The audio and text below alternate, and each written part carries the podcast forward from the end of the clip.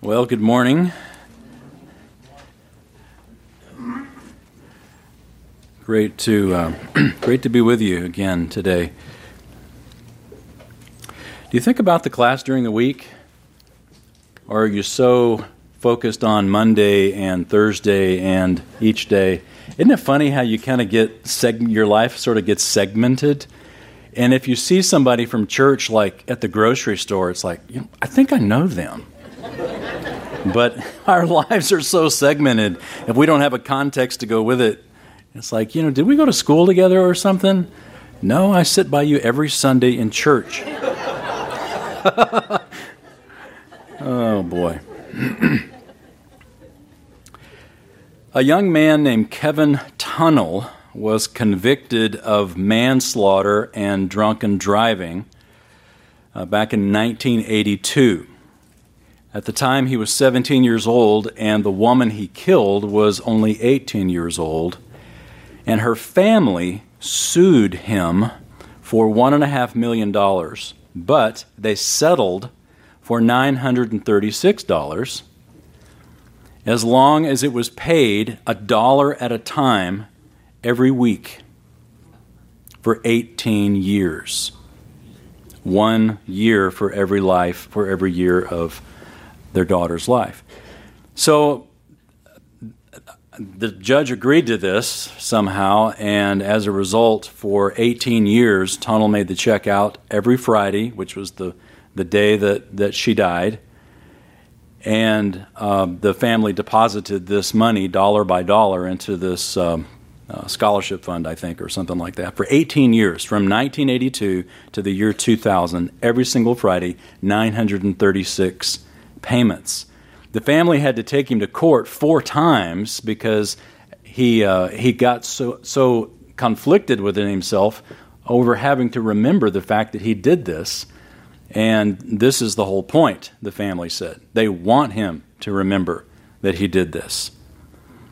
And they, um, they said it's not about the money, it's about penance. And the mother said, quote, We want to receive the check every week on time. We will go back to court every month if we have to. I think it was uh, in a Max Lucado book, in fact, I'm pretty sure it was, that I first read this story, and it was probably Lucado that asked the very penetrating question Is 936 payments enough? Not for Tunnell to pay, but for the family to receive. In other words, once that's done, How's the family going to, is the family going to say, great, we're done, moving on? Or is there still going to be that bitterness that was there initially? It'd be kind of interesting to ask the family uh, since that time, since the year 2000, it's been what, more than 20 years now. Have you been able to put this to rest? Put yourself in the family's position for a second. How much is enough? Uh, because every one of us has had somebody who, who has done too much to us. For that family, it was this young man who drank too much. For you, it may be that someone took something from you because they spoke too much, or too harshly, or demanded too much, or neglected too much. Whatever it was, think about the person in your mind that has hurt you. We've all got them. A lot of times it's family because family has the, the, uh, the privilege of proximity, you might say, every day, and who you are at home is who you are. I mean, we can, you know, we can get all good and nice and fixed up for church, and we will, and we'll watch our words, and we'll be very careful about what we say out in public, especially here. But go home and what are things like, you know, when you first wake up? What are things like when you spill the milk? That's who we really are. Family has an inside track into the true us. And sometimes that's great, and sometimes that's not. Who is it that's hurt you? Maybe it was a parent, maybe it was a sibling, uh, a neighbor, or even your child, your adult child. Maybe it was a former spouse, maybe it was a boss. We live in a world of sinners, and sinners sin, including us. This is a world that Jesus said, In this world you will have trouble. You know, not even the Son of God, the perfect, flawless, innocent Son of God, got through this world unscathed. He was, to quote Isaiah, a man of sorrows and acquainted with grief. How do you forgive when we live in a context of people and relationships that have betrayed us? Let's turn together to the book of Philemon. Philemon, we are working our way through a single message from each book of the Bible, and we've made it all the way through the Old Testament, through the Gospels, through the book of Acts, and now we are at the very last book of the Apostle Paul. It's not the last book he wrote, but it's the last book we've got recorded here in the New Testament. His shortest book and by far his most personal book the book of Philemon. Remember, Paul, on his missionary journeys, wrote uh, 13 books, and on his first journey, he wrote one book, Galatians. His second journey, he wrote two books, 1st and 2nd Thessalonians. Third missionary journey, he wrote, guess how many? Three books, you know, one, two, three, uh, 1st and 2nd Corinthians and Romans. And then in his imprisonment in Rome, he wrote four books. Ephesians, Philippians, Colossians, and Philemon. When he was a prisoner in Rome, the Word of God still was effective through the pen of the Apostle Paul. And Paul writes to Philemon. Uh, Edward Gibbon wrote this great book, Decline and Fall of the Roman Empire. In fact, it's more than a book, it's volumes of books. And in it, he estimates that half of the population of the empire at the time about 60 million people were slaves. Imagine that. Half. What if half of our country were slaves? There was a time, of course, in our history where we had a lot of slaves in the, in the United States, but it was, it was sort of a different, uh, a different context than it was in Rome. In Rome, the slaves had rights. In Rome, the slaves were just sort of demoted um, um, citizens and you could buy your freedom, and there was a whole lot more that was good about slavery in Rome than the, what we think about when we think of slavery, particularly in America. But when a slave would run away, then it was different. Then that slave forfeited a lot of rights. And if the, if the slave was caught and returned to the master, the master had three choices that he could do for this slave. The slave could be given extra work which would be probably the best of all uh, options. The slave could be branded, like physically branded, that they were a runaway, or the master could take the, the slave's life, could kill the slave for running away. By law, the slave had only one hope of being reinstated to its, to its previous position, and that's if, if a friend of the master wrote a letter to intercede on behalf of the runaway slave. And that is what the book of Philemon is. The book of Philemon is Paul writing to Philemon on behalf of Philemon's runaway slave named Onesimus. Well, let's look at the first few verses here and get into this wonderful story that gives us one of the most beautiful pictures of forgiveness. You know, when we think about forgiveness, we typically want to rush to the book of Romans or to Galatians or to other books like Colossians that talk about, you know, the doctrine of forgiveness and why we should forgive. But Paul in Philemon teaches it in the context of relationships, because that is where it really comes down to brass tacks. Verse 1, let's look at this. Paul, a prisoner of Christ Jesus, and Timothy, our brother, to Philemon, our beloved brother and fellow worker, and to Apphia, our sister, and to Archippus, our fellow soldier, and to the church in your house. Grace to you and peace from God our Father and the Lord Jesus Christ. As I've mentioned, there are three players here. There's a few that are already mentioned here. Philemon, of course, is the key player. Paul is a key player.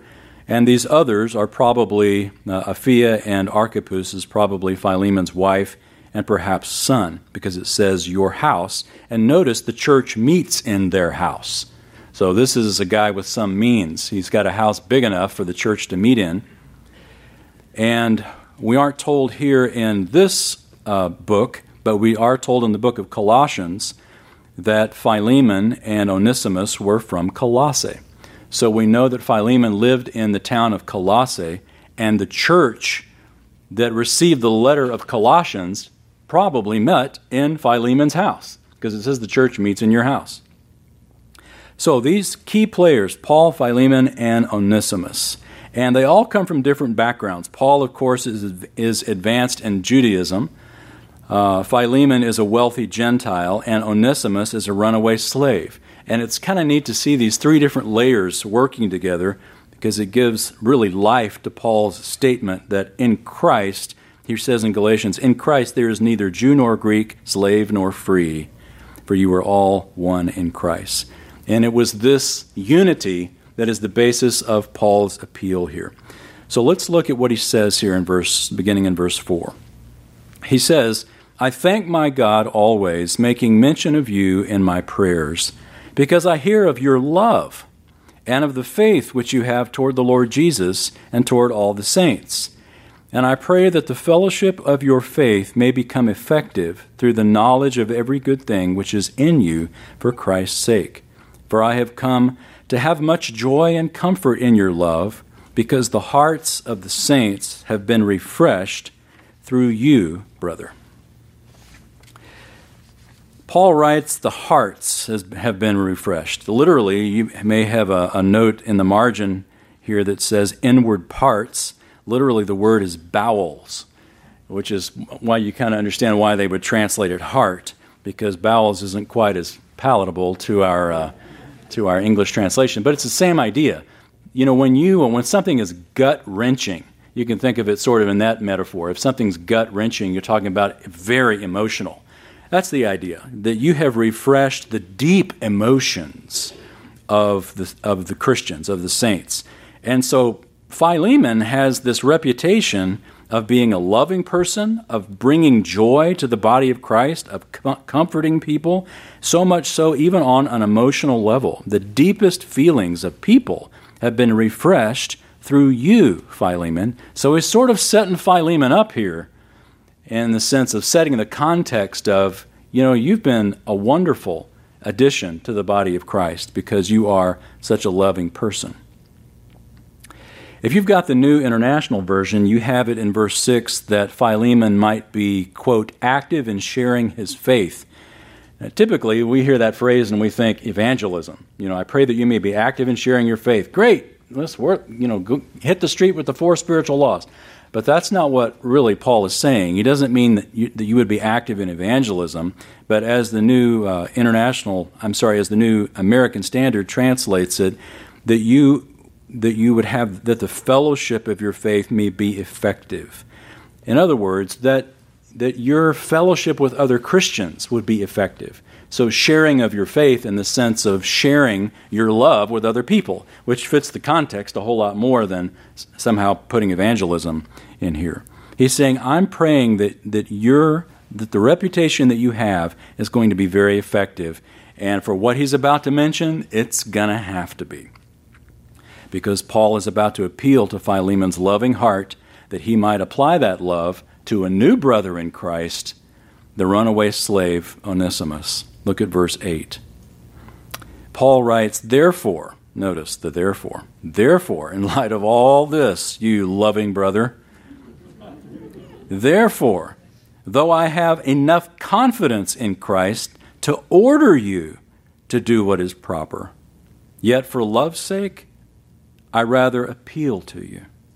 Since I am such a person as Paul, the aged, and now also a prisoner of Christ Jesus, I appeal to you for my child Onesimus, whom I have begotten in my imprisonment, who formerly was useless to you, but now is useful both to you and to me. Onesimus evidently had run away from Colossae, run away from Philemon, and had made his way to Rome. If you were going to try to hide as a runaway slave, Rome would be a great place. If you go to Rome today, at the southern end, I think, of the Capitoline Hill, they were doing some construction there and they unearthed some first slash second century apartments called insula. And there's just these apartments that were found, and they left them because they're beautiful examples of the apartments that were in the time of the Apostle Paul. In fact, when it talks about Paul being in his own rented quarters, he would have been in one of these insula, one of these apartments that literally honeycombed Rome. In fact, in one of Paul's letters, he talks about someone who tried to search for Paul throughout Rome and finally rejoiced when they found him. Because, it, I mean, it's like if you wanted to hide, Rome would be a great place to hide. But somehow, in the providence of God, the Apostle Paul, who was imprisoned in one of these honeycomb hideouts, Onesimus makes his way to Paul. This runaway slave who desperately needed the gospel of Jesus Christ, God in his sovereignty brought him together with Paul, who was under house arrest. How did that happen? We don't know. But it did happen, and Paul says that Onesimus is my son, whom I have begotten in my imprisonment. In other words, Paul led Onesimus, this runaway slave, to Christ while Paul was imprisoned. And, the, um, and so now Onesimus is sort of a play on words. You might have in your margin Onesimus, verse 10, is useful. It just says useful. Mine just says example, useful. Meaning that's what Onesimus' name means, is useful. And so Paul makes a play on that word. It's a common slave name. I mean, you just call your slave, hey, useful, come over here. Make yourself useful.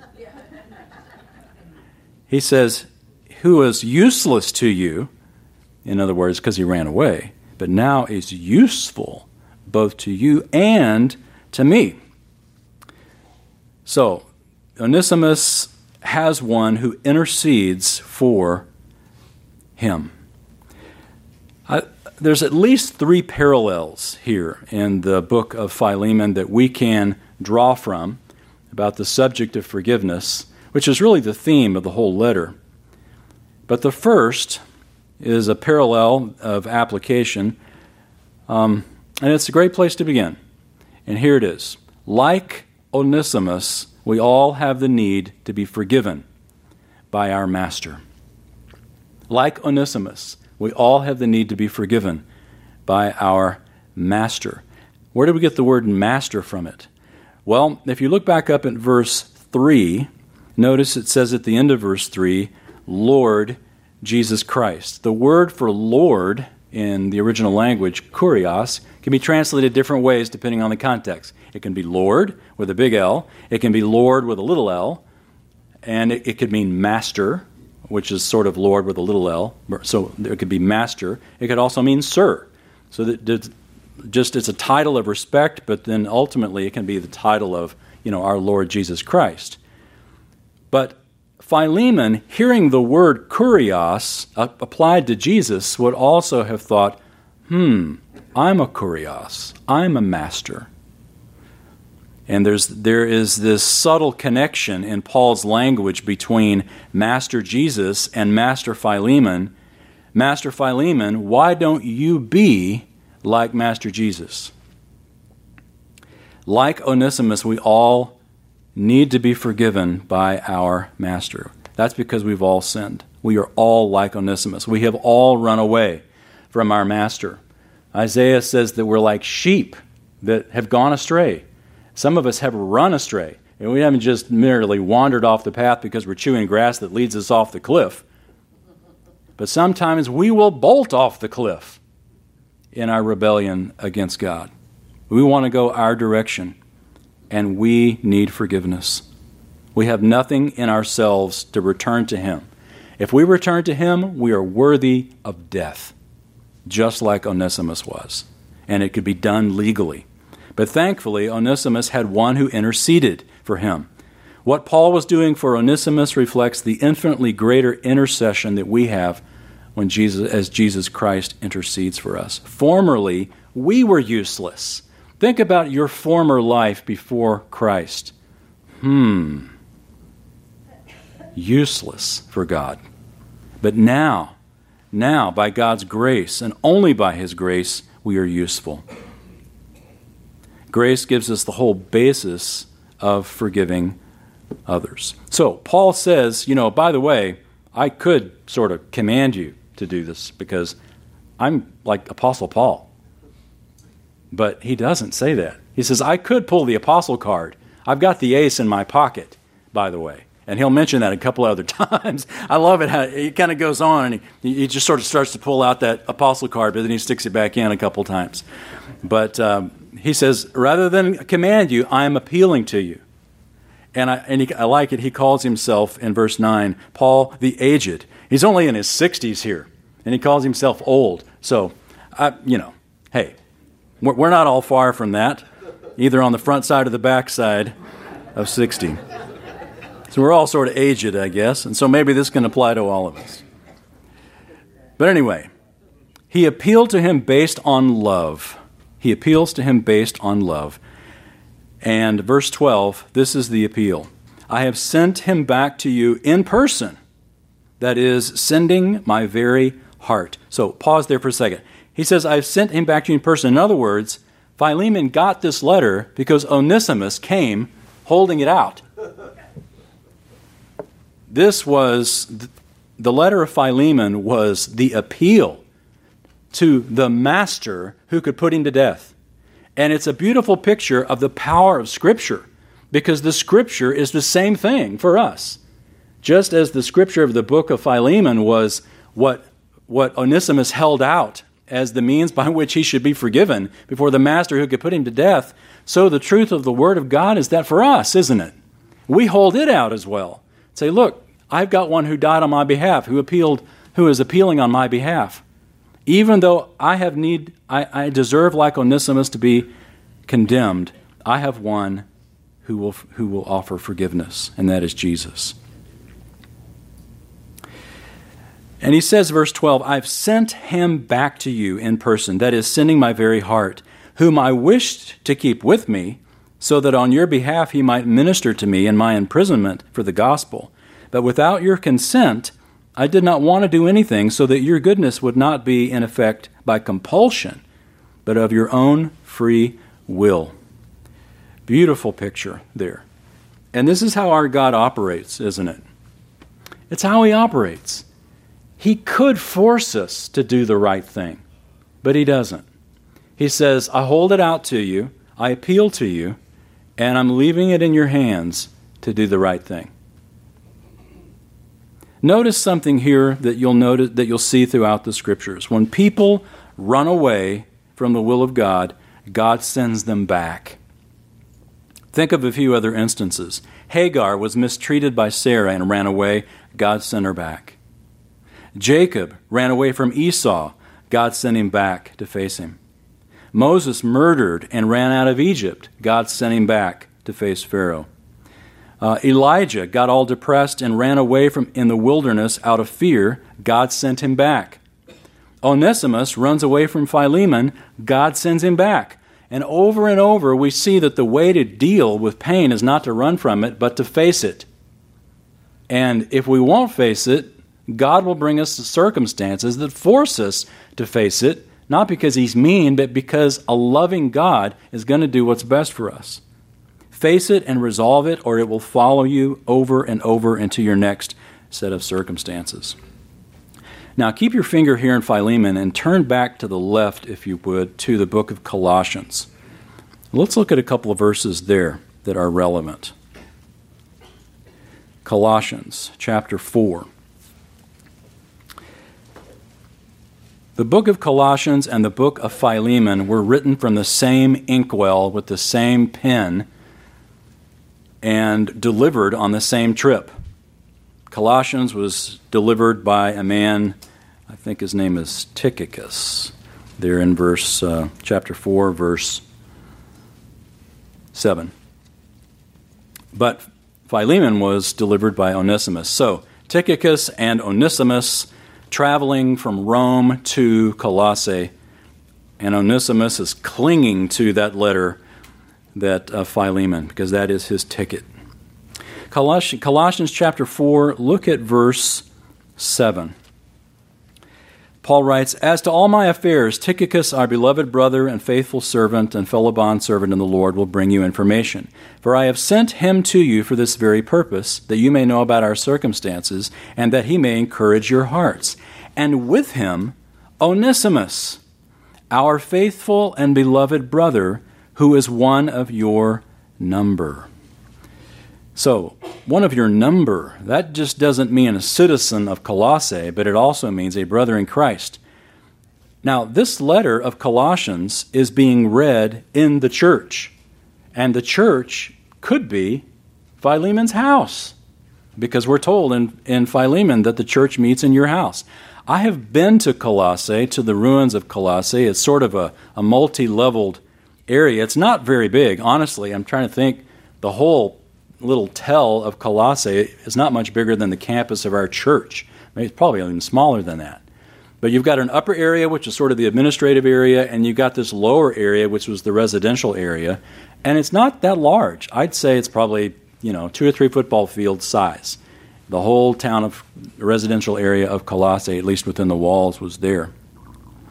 And so the church is there. And so whether there was one church or two churches, however many, this would have been read in Philemon's house. Look at verse 1, chapter 4. Masters, grant to your slaves justice and fairness, knowing that you too have a master in heaven. This is read in Philemon's house. Master, kurios, it's that same word, Lord. Lords, grant to your slaves justice and fairness, knowing that you too have a Lord in heaven. You could have translated it that way. It's the same word, but they've translated it masters because obviously that fits the context better. But understand, Paul is making a connection here. All of you who have slaves, remember, you are a slave. You've got a master in heaven, the Lord Jesus Christ. Look back at chapter 3, verse 12 chapter 3 verse 12. So, as those who have been chosen of God, holy and beloved, put on a heart of compassion, kindness, humility, gentleness, and patience, bearing with one another, and, here it comes, forgiving each other, whoever has a complaint against anyone, just as the Kurios forgave you, just as the Lord, the Master, forgave you, so also should you. This was read in Philemon's house. Now turn back to Philemon.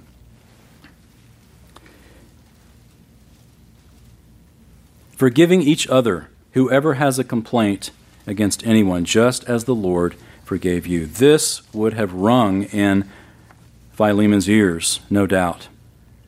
Like Onesimus, we all have the need to be forgiven. Here's the second principle. Like Philemon, we all have the need to forgive. Like Philemon, we all have the need to forgive.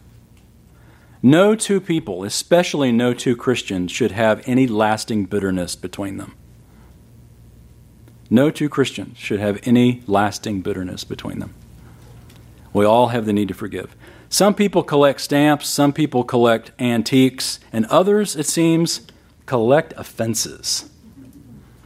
Have you, have you ever met somebody like this? Like you just, I mean, they just can't keep it in. You know, back in 1971, he wouldn't shake my hand. And you like remember that from 1971? Mm-hmm. Some people say, oh, I just don't have a great memory, and yet they can rattle off every offense that's ever happened. We have the need to forgive. Um, I want to share a story that's sort of hard to share, and I'm going to try to do it without a lot of crying. Um, my dad is with the Lord now. He died a few years back and lived a, a, a life that was a bit of a challenge uh, for me growing up. And um, anyway, the last few years of his life, I worked really hard to try to have a good relationship with him. And I thought by the time he died that it was good. I mean, I really did. And I was grateful, even gave thanks to God for my perception of how our relationship was. After he died, uh, I saw his will. And in his will, it specifically said something. I mean, he put it in his will. Something about me that he clearly, that was clearly something that he felt had never been resolved. In his will. And obviously that, that it deeply hurt me. Deeply hurt me. And it's not so much that he would put it there sort of as the last sort of cheap shot, but it hurt me in the sense of I thought everything was fine. Um, so let me just let me just but here here's the redeeming part for me. Uh, what he was afraid he was afraid I was going to say something bad at his funeral, and so he said, "I don't want Wayne talking at my funeral." And uh, what I loved about that particular week that I read that that paragraph in his will was the exact same week that Ray Dubert asked me to speak at his funeral. I mean, obviously Ray had already gone, but he. Um, so I just took that as from the Lord, saying, you know what, it's okay, it's all right. And plus, now that the Lord, that that my father's with the Lord, I know he knows the truth. And so there's, there is a sense of, of resolution in my mind because God, God, whatever my father was struggling with that I was unaware of, that's resolved now for my dad. And so it's okay. But boy, at the time, that hurt. It hurt. C.S. Lewis wrote one time, he says, Everyone says forgiveness is a lovely idea until they have something to forgive. And then to mention the subject at all is to be greeted with howls of anger. See, forgiveness is hard work. Forgiveness is hard work. And I don't know where you are in your relationship with family, but let me just tell you, being on the receiving end, you don't want people to find out that there's something that you've got you know, against them after you're gone. And they may find out. Definitely don't leave it in your will. Because they will find out about that. But I'm saying all that to say do the hard work that God gave Onesimus to do and go back to Philemon. Do the hard work that Hagar had to do and go back to Sarah. Do the hard work of resolving it now while you can so that there can be a memory, that your memory and your legacy can be one of integrity, especially with your family. I remember one time I was teaching in another church, and this lady came up to me after the service. She, like, sort of waited till the very end where it was just the two of us. And she said, Let me get this straight. That's how she started it. Let me get this straight. You're telling me that all anybody has to do to be forgiven of any sin they've done is to believe in Jesus Christ and they're forgiven? I said, That's what the Bible says. And she, she like got this close to me, look, looked me in the face, and she said, I can't accept that. There are some things that just cannot be forgiven. And then she left. I was kind of glad she left. I thought, I thought she might start take me down or something. But actually, before she turned around and left without answering me, I asked her, "Who is it that's hurt you so deeply?" She never she never responded. See, the problem with forgiveness is that the debt is real. Someone has taken from us and hurt us, and to forgive, we feel like we've got to give even more on top of what's already been taken. That's the hard work of forgiveness. It's not just saying, okay, you know, I forgive you, but you are digging down into the heart that's already hurting and, and giving forgiveness. The problem with forgiving is that it's hard. But you know what's harder? Not forgiving. Not forgiving, two things happen the scripture tells us, as well as experience, but experience is not our uh, basis of truth. Scripture is. First is an, an, an emotional thing. You remember the, the parable that Jesus told in Matthew 18 about the, the man that wouldn't forgive his uh, fellow debtor and uh, that he would be put into prison and the torturers would have his way with him until he paid back the debt? And he says, So shall my heavenly Father do to you if you do not forgive your brother from the heart. Now, that doesn't mean you're going to go to hell. That's not what that means. What it means is this is your emotional state until you forgive. You will be tortured. God will not give you peace in your heart until you forgive from the heart. There is an emotional fallout when we will not forgive. Second is spiritual. Jesus also taught this in the Sermon on the Mount. He said, "If you forgive, if you uh, forgive others for their transgressions, your Father will forgive you. But if you do not forgive others, then your Father will not forgive your transgressions." Matthew six fourteen and fifteen. God will not forgive your transgressions. Wait a minute, isn't that kind of why Jesus died on the cross? There are two, two types of forgiveness. And I, I hope that you know this, but if not, please listen to this. There are two types of forgiveness that the Bible teaches. The first is eternal, and that is you've got sins that are going to keep you out of the presence of God forever. When you place your faith in Jesus Christ, all of your sins, past, present, future, in fact, at the time that Jesus died on the cross, all of your sins were future. All of them have been paid for, and you will go to heaven. So, what does Jesus mean? God won't forgive your sins. That's the second type of forgiveness, and that's relational. And that's the second fallout from not forgiving others is our relationship with God is tainted. We're not in fellowship. So when he says your heavenly Father will not forgive your transgression, that means you're out of fellowship with God until you forgive your brother from the heart or your sister. And when you do, then you're back in fellowship with God. So, what happens when we refuse to forgive? We're the losers. We struggle emotionally, we struggle spiritually until we forgive others. Like Philemon, we all have the need to forgive. So, understand that what you're doing when you forgive somebody is like what Lou Priolo says. He says, when you grant forgiveness to somebody, you're making a promise to that person. You're promising not to bring the offense up again.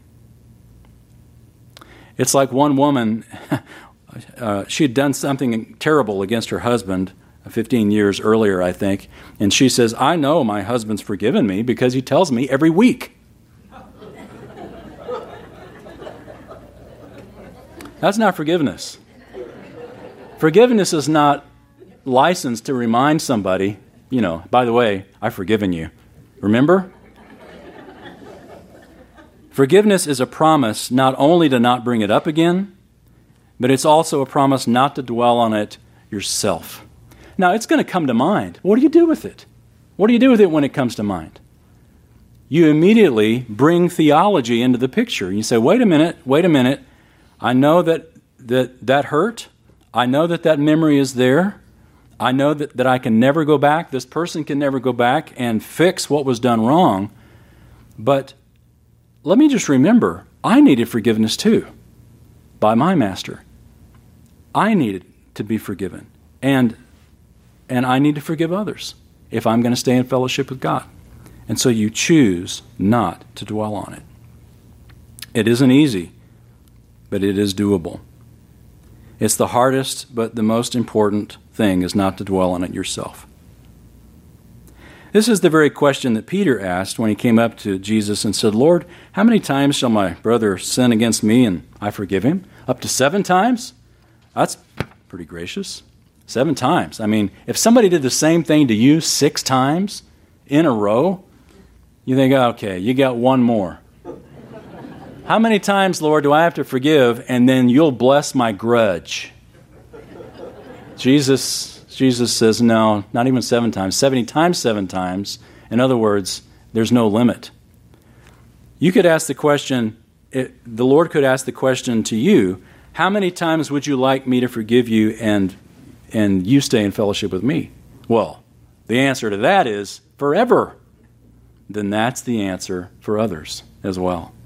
That's Jesus' point. To what extent do we forgive others? Jesus' answer is to what extent have you been forgiven? In other words, forgiveness has nothing to do with feelings. How does God forgive?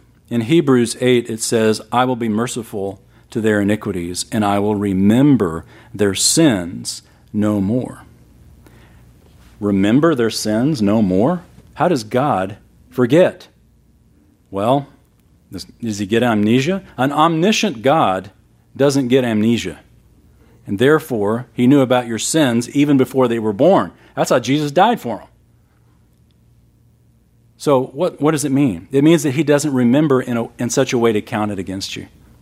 So, you're going to remember what people have done, but don't remember in a way to count it against them. Jay Adams wrote If forgiveness were merely an emotional experience, we would not know that we were forgiven. What does God do when He goes on record saying that our sins are forgiven? God makes a promise. Forgiveness is not a feeling, forgiveness is a promise. Now, understand there's a difference between forgiveness and trust. Don't confuse it. Forgiveness is given, trust is earned. Forgiveness is given, reconciliation is a two way street. But, but forgiveness is a one way street. That's something you can do whether or not they respond.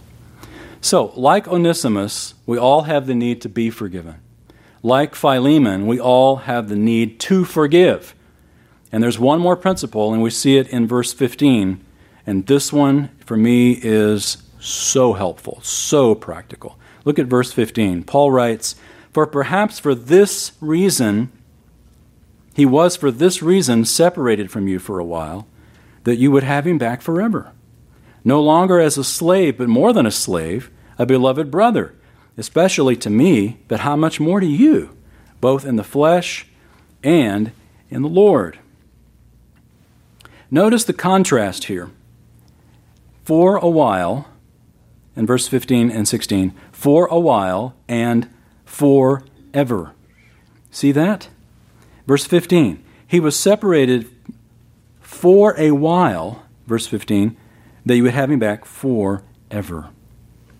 Those two perspectives are important. Uh, it gives us a, uh, a perspective, I think, that takes us beyond just the here and now. And here's the third principle. We gave one for Onesimus, we gave one for Philemon, but here's one that Paul gives us. Like Paul, we must factor God's sovereignty into forgiveness. Like Paul, we must factor God's sovereignty into forgiveness. See, Paul is suggesting to Philemon, you know, there may be more going on here than just a runaway slave. Maybe God allowed this to happen so that when you got Philemon back, he'd be more than a slave, he would be a brother. See, Paul sees the bigger picture going on. And when we factor God's sovereignty into our pain, oh, we can forgive a whole lot easier. Remember the climax of the really the book of Genesis, certainly the life of Joseph, is when Joseph's brothers come to him hat in hand, expecting to be killed. And Joseph calms them down and says, It's okay. You meant it for evil. Let's just acknowledge that. We'll call it what it is. You meant it for evil. But God meant it for good, to bring about this present result that many lives would be saved. Joseph was able to look past the offense at the sovereignty of God working through the offense to bring about something that would not have happened another way. Paul says the same thing to Philemon. And I just want to challenge you whatever it is that has deeply hurt you in life, factor God's sovereignty into it. It's biblical, it's not just therapeutical, it's biblical to do that to realize they meant it for evil. Sometimes it was maliciously, sometimes it was just, you know, haphazardly, but we've had evil done to us. When you factor God's sovereignty into that, all of a sudden you can go, you know what, Lord, I can let this go because I know you're in control. And though I can't see how, I'm going to trust that your sovereignty is somehow over all this. I can think about painful moments in my life growing up in broken homes has given me one of the things that I've taken from that is a passion for Kathy and I to do the very best we can that our daughters would not have to experience that. Doesn't mean we're perfect, we're not perfect, but not having a certain thing growing up, God has sovereignly given both Kathy and me the passion to provide that within, to the next generation. Um, and I don't know if you've ever like lost a job before, but I have. And the pain that came about through that, God has shown uh, in those circumstances as well as a number of other circumstances what seems like such a difficult thing at the time actually was a springboard. I mean, a diving board, maybe a trampoline to the future that I could not have anticipated if I had not gone through it. And so I praise God for those times, even though they were very painful. I see God's sovereignty at work. Our challenge a lot of times is we are, we haven't hit the trampoline yet. We're just trusting. But here's the good news you can trust. You can trust just by looking at your past life. Look at the life behind you and how God has sovereignly used big disappointments to get you where you are today. And He's using the, today's disappointments for the future. Like Paul, we've got to factor God's sovereignty into forgiveness. Boy, that's such a helpful principle, and I'm thrilled that the Apostle Paul included that here. You can forgive somebody a whole lot easier when you realize that there's bigger things going on than the dead end street of your pain. That pain is not a cul de sac. In the sovereignty of God, it is a highway that God's got you on. Well, look at how Paul ends the book here, verse 17 to the end. If, if then you regard me as a partner, in other words, you do, accept him as you would me. But if he's wronged you in any way or owes you anything, charge that to my account. I, Paul, am writing this with my own hand. I will repay it. And notice how the apostle card starts to get pulled out here. Not to mention that you owe me even your, your own self as well. I love that. It's like, by the way, you know, you came to Christ because of me. Yes, brother, let me benefit from you in the Lord. Refresh my heart in Christ having confidence in your obedience, I write to you. And I'm sorry to keep stopping, but this is so almost humorous because this is being read out loud. How would you like this to be read out loud? You know, Paul, the Apostle Paul's got confidence that you're going to do the right thing, Philemon. Philemon's there like, well, I guess I better do the right thing since everyone's heard this. Having confidence in your obedience, I write to you since I know you will do even more than I say. Verse 22 at the same time, also, prepare me a lodging, for I hope that through your prayers I will be given to you. In other words, I'm coming. Isn't that great? On top of all this, by the way, the real apostle card is coming. And uh, I'm coming. And I don't think this is done in any malicious way. I'm having a little fun with it. But the reality is, Philemon realized that he had obligation by God to do the right thing here. And I believe, and Paul believed, that Philemon did the right thing. Verse 23 Epaphras, my fellow prisoner in Christ Jesus, greets you, as do Mark, come back to him, Aristarchus, Demas, Luke, my fellow workers. The grace of the Lord Jesus Christ be with your spirit. If you were to read the end of Colossians, you would see pretty much person for person, each of these also mentioned there. So it's neat to see these books written at the same time. And uh, Paul very likely did go to Colossae about a year later after he was released from, um, from his house arrest in Rome. And I mentioned Mark. The reason I mentioned Mark is because you remember John Mark. John Mark is one who failed. And what else did Mark do? Mark ran away. And God brought him back through the good graces of Barnabas, his cousin, and Mark was was became useful to Paul. In fact, if you were to um, you don't have to turn there, but maybe jot a note. 2 Timothy four eleven.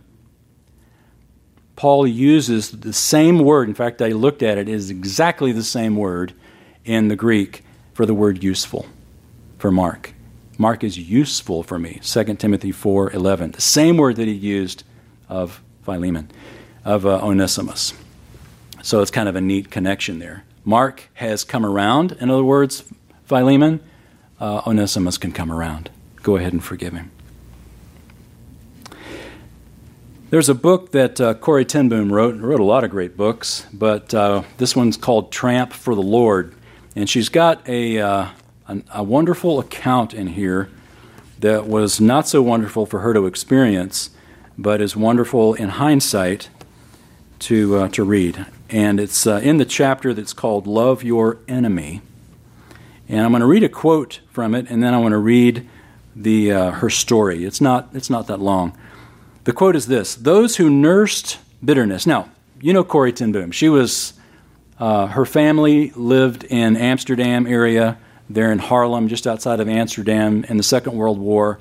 They had the hiding place, they housed Jews, they were discovered. Her family was put in uh, Nazi concentration camps, and her family, to a person, died except for Corrie. And so Corrie has dealt with the, the hatred and the unforgiveness that she had toward the Nazis. After she was released miraculously and the war was over, she went about talking about the grace of Jesus Christ and her experience and how God brought her through it all. So that's the context. She writes Those who nursed their bitterness remained invalids. It was as simple and as horrible as that. I stood there with the coldness clutching my heart, but forgiveness is not an emotion. I knew that as well. So here's the, uh, here's the uh, her story, and I'm actually let's see, she she's got it in a couple different places. She originally wrote it in a guide guidepost um, publication, but she writes, "It was in a church in Munich where I was speaking in 1947 that I saw him, a balding, heavy-set, heavy-set man in a gray overcoat." Um, a brown felt hat clutched between his hands. One moment I saw the overcoat and the brown hat, the next, a blue uniform and a visored cap with its skull and crossbones. Memories of the concentration camp came back with a rush. The huge room with its harsh overhead lights, the pathetic pile of dresses and shoes in the center of the floor, the shame of walking naked past this man. I could see my sister's frail form ahead of me, ribs sharp beneath the parchment of skin. Betsy and I had been arrested for concealing Jews in our home during the Nazi occupation of Holland. This man had been a guard at Ravensbrück concentration camp where we were sent, and now he was in front of me, hand thrust out. A fine message, Fräulein. How good it is to know, as you say, all of our sins are at the bottom of the sea. It was the first time since my release that I had been face to face with one of my captors, and my blood seemed to freeze. You mentioned Ravensbrück in your talk, he said. I was a guard there, but since that time I have become a Christian. I know that God has forgiven me for the cruel things I did, but I would like to hear it from your lips, Fräulein. Again, his hand came out. Will you forgive me? I stood there, and I could not. Betsy had died in that place.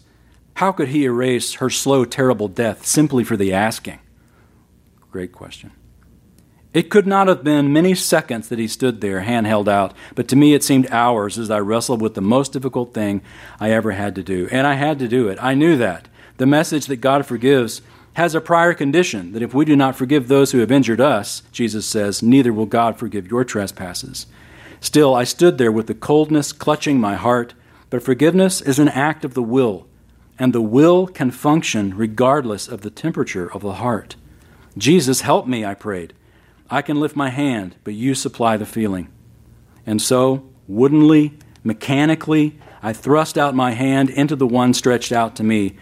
And as I did, an incredible thing took place. The current started in my shoulder, raced down my arms, sprang into our joined hands, and this healing warmth flooded my whole being, bringing tears to my eyes. I forgive you, brother, I cried, with all my heart. And for a moment we grasped each other's hands, the former guard and former prisoner. I had never known God's love so intensely as I did then. You ever had to do anything like that? You ever had anybody had the guts to actually ask for forgiveness? When's the last time somebody asked you to forgive you? Those are rare moments, aren't they? I hope they're not rare in your experience that you would ask for forgiveness because we often need it. You know, forgiveness is not only the gift that we give, it is the gift we give ourselves because it gives us the gift of peace of mind. Like Onesimus, we all have the need to be forgiven. Like Philemon, we all have the need to forgive. And like Paul, we must factor God's sovereignty into forgiveness. Let's pray. Our Father, forgiveness begins with you, with your great grace reaching out to us through your Son Jesus, giving us what we did not deserve forgiveness, a second chance, the promise of heaven, when what we did deserve was death. Thank you for the grace of Christ. And thank you also for the strength that you provided Corrie that day and the strength that you give each of us as we also, like Philemon, need to, to forgive others, those Onesimuses that have sinned against us without cause very often. And we are standing there forgiving simply by an act of our will and trusting that the emotions will follow sometime. Thank you for your sovereignty that oversees all of our life experiences and that we can rest in your control. Thank you that we can look forward to that day, that we can be in heaven, perhaps even with those that we have deeply offended and who have deeply offended us, and know that one day all of that will be gone. All of the, of the bitterness and the bad memories and the tears and the crying and the pain. And we will be able to bask in your glory and in your grace as recipients and as givers of forgiveness. We pray in Jesus' name. Amen.